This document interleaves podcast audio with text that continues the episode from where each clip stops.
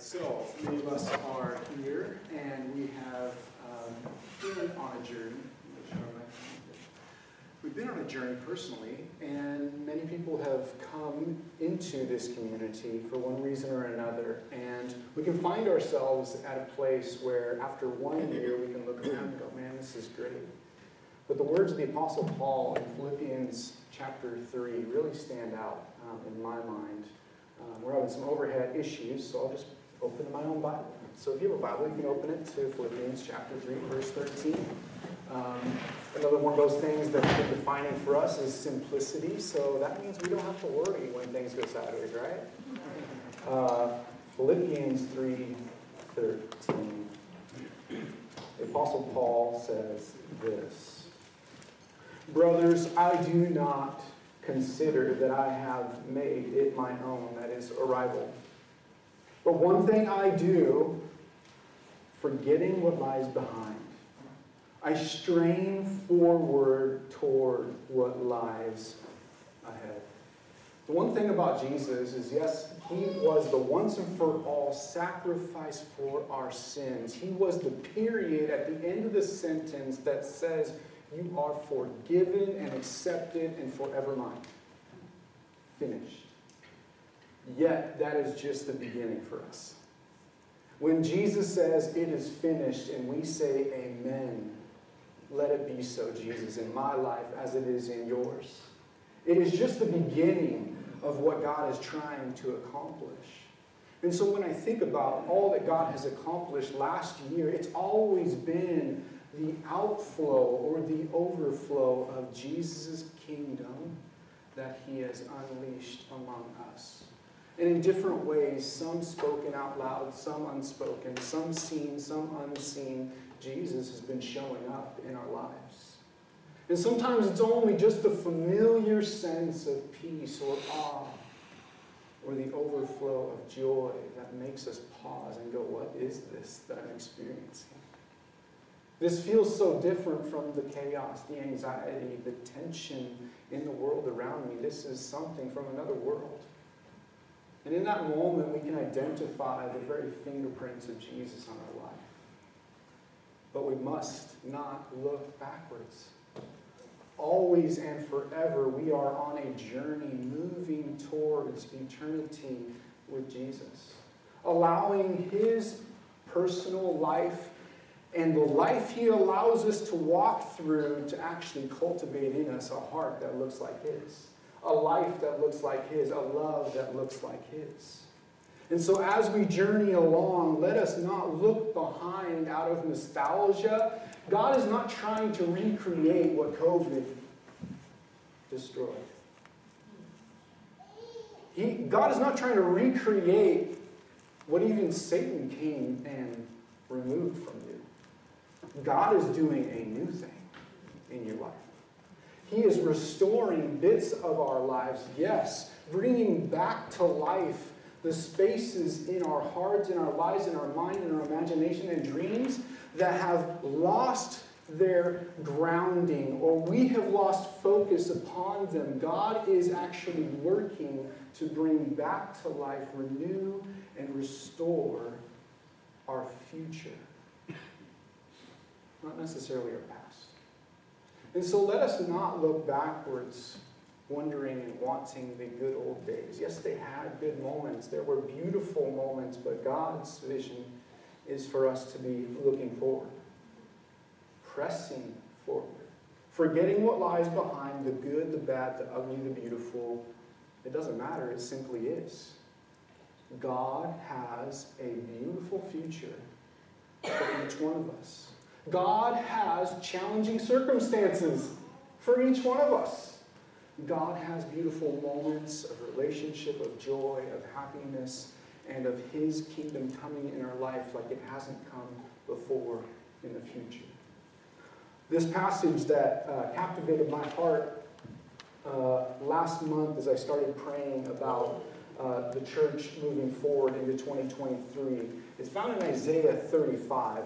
If you go to Isaiah 35, uh, you're going to find a turning point in a prophetic book A book that was written to a people who were about to go into exile or who were in exile, that talked about what God was going to do against that which was broken and unjust in the world, and what he was going to do toward a people of his own possession.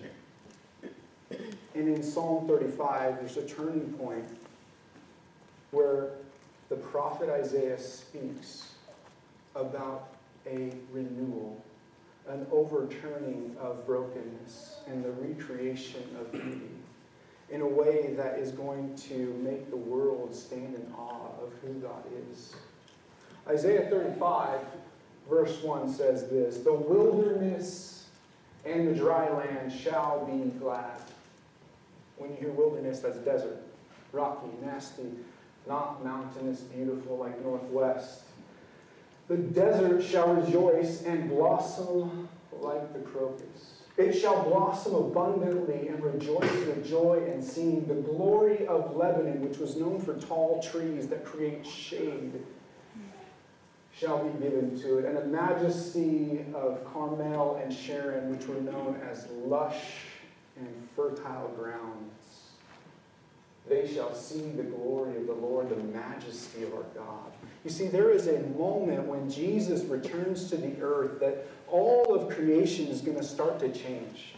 It's going to be affected by his presence creation, humanity, and eternity. I love how this passage continues. If you look on in the passage to verse 3 Strengthen the weak hands and make firm the feeble knees. Say to those who have anxious hearts, Be strong, fear not. Behold your God. He will come with vengeance, yes, to bring justice with the recompense of God. He will come and he will save you. You see, some of what is spoken of in this passage is yet to come. God has not come in vengeance. He has not come in recompense. He hasn't established justice for everybody. Therefore, we're surrounded by injustice. And at times, we are ourselves recipients of injustice. And that's when we go, Jesus, come. Come with your vengeance, please, right now. And at times, we long for the sweet presence of Jesus. We long for this day when all that is set free and undone. And so it makes me wonder like, okay, Jesus, is this just for the future or is there any blessing for us today? Is there just a day when the desert's going to blossom, where it's going to spring into life, where water is going to be cultivated, where there is no water? Or are we just supposed to wait here? Well, if you continue on in the passage, it says this beautiful phrase And then the eyes of the blind shall be opened, and the ears of the deaf unstopped. Then shall the lame man leap like a deer, and the tongue of the mute sing for joy. For waters break forth in the wilderness, and streams in the desert. We have a quote. You want to throw that up there, Teresa? This quote is uh, evidence of what is actually being talked about here by G.B. Smith. He says this These acts of God will remove the curse of man and the world, sorry, the curse and the world, and inaugurate the holy kingdom of God. So when we start seeing some of these things, we're going, oh, the kingdom of God is here. Jesus' rule and reign, his overturning of the order of the world is beginning. So strengthen knees, let the, let the blind see. But what do we see in Matthew chapter 11, I believe it is, where Jesus himself uh, is uh, met by the followers of John the Baptist, the disciples. They say, Jesus, you're doing a lot of interesting things. Are you the Messiah or are you not? And Jesus references back to the prophetic message we're reading from Isaiah. It says this Go tell John what you hear and see. The blind receive sight, the lame walk, the lepers are cleansed, and the deaf hear. The dead are raised up, and the poor have good news preached to them. And blessed is the one who is not offended by me. What this describes to us is that the kingdom of Jesus is not merely something coming then, but it is the inauguration of the kingdom of Jesus today, that Jesus is king today, and the effects of the new creation are actually to be expected today. So, wholeness and healing is not something for us in the by and by. But actually, Jesus is living as King. And little by little, we should be expecting in our own lives, in the places of our heart where we've lost hope, where there's darkness, where there's cold, dryness, where there is space, where there is emptiness. We should be expectant and praying that in the desert it will blossom like a spring rose or a crocus. That just as Jesus healed the sick, opened the eyes of the blind, that his heart is resur- or his heart for you is resurrection, even in the places of hopelessness. That new life is actually to be expected and longed for and courageously prayed for in places that it has no business being apart from Jesus.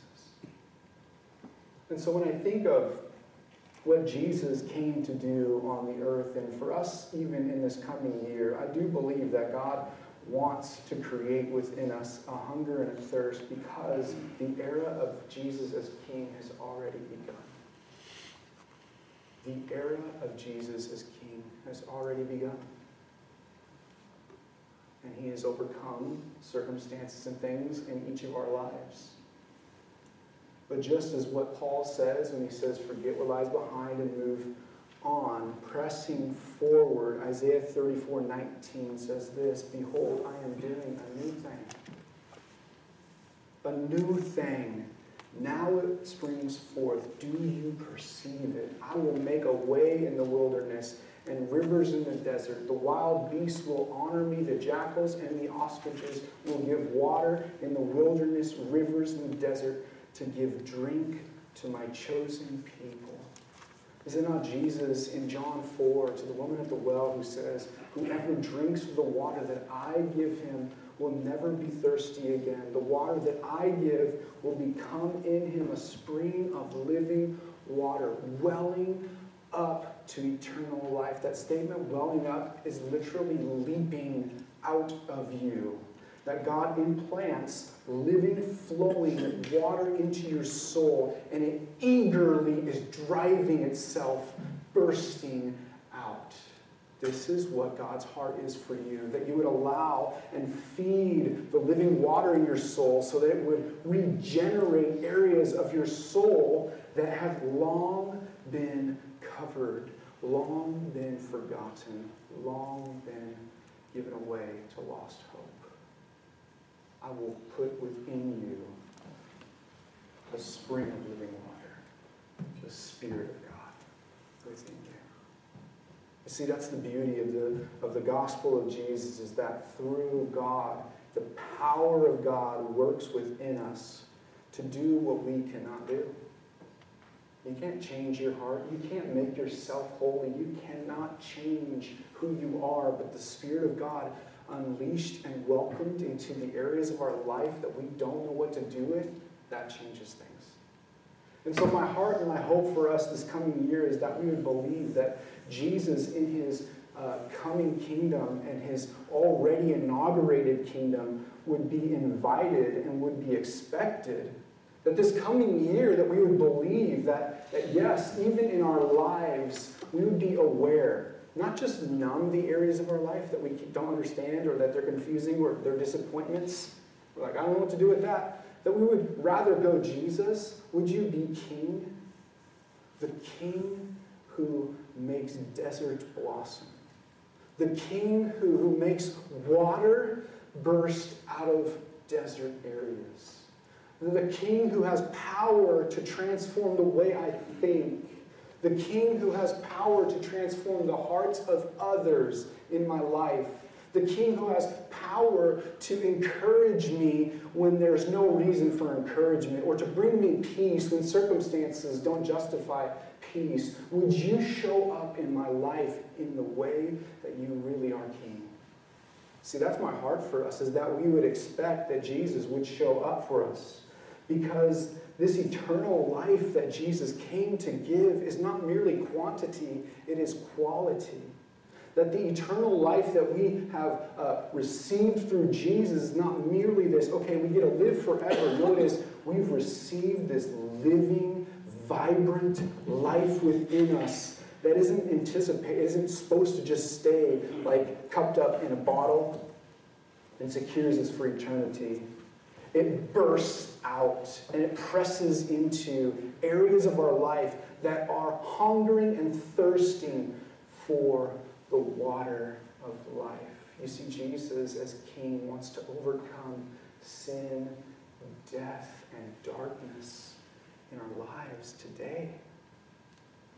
This eternal life, like I say, is not a quantity necessarily.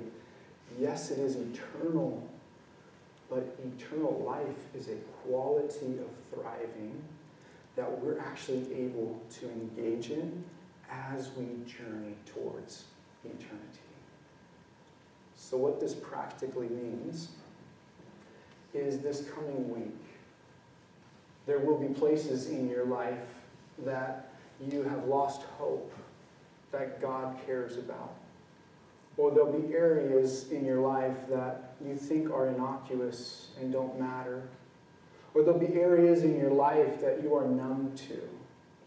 And all the while, if you are a follower of Jesus, you must be aware that there's actually this leaping life within you, this animating presence that is anticipating and pressing in towards those areas. And if you welcome Him, more life will break in there.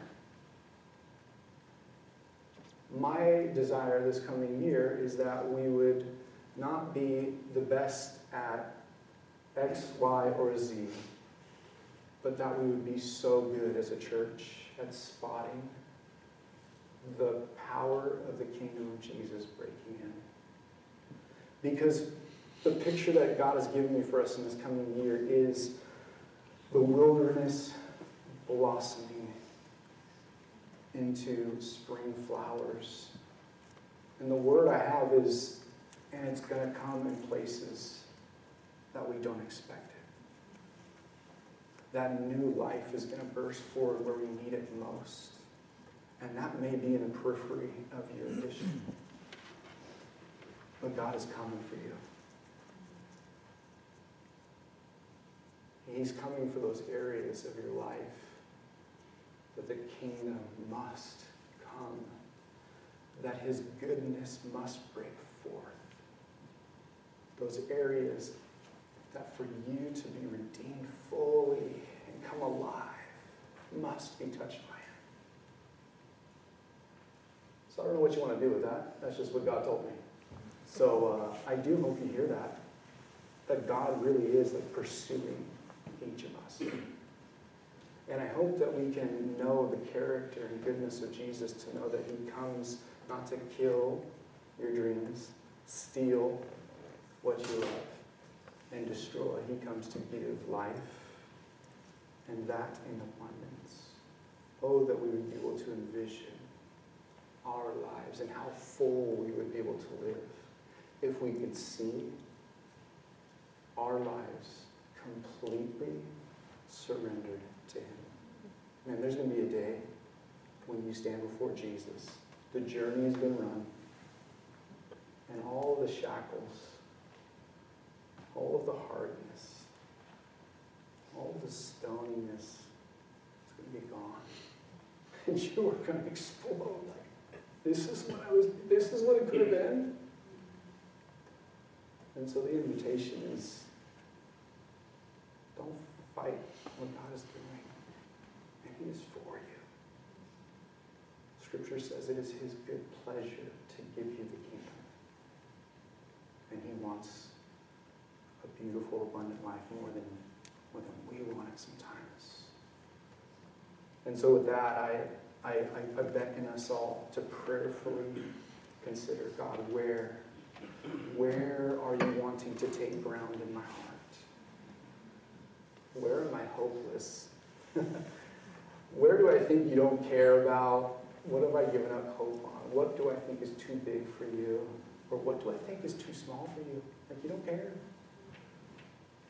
How do we become a people that bring all of us looking, going, to Jesus, anywhere, any breakthrough, anywhere you want to rush in and give life? I want it. So, uh, let us let us think on these these things. Isaiah 35, 1. The wilderness and the dry land will be glad. The desert shall rejoice and blossom like the crocus. And they, that is us and others, will see the glory of the Lord, the majesty. I'm going to ask us just to pray before we enter into uh, a, time of worship. I'm going to sing a couple songs and just celebrate God's ambition to bring new life to us.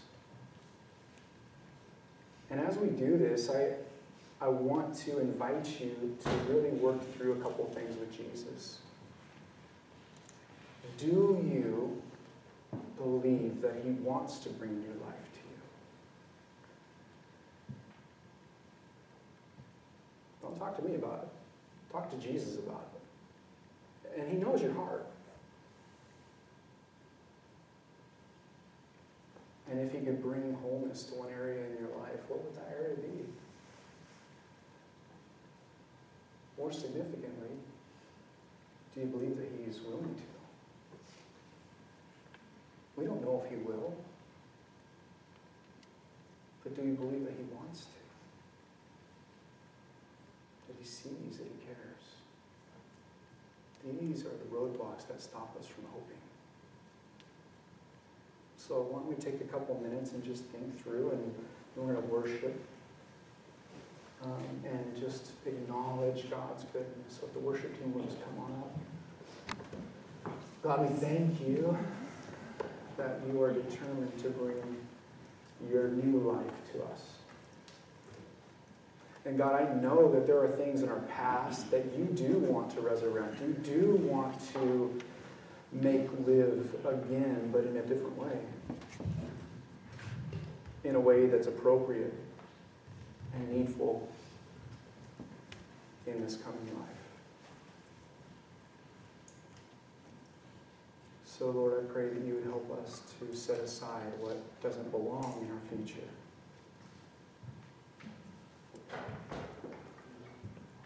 And I pray, God, that you would allow us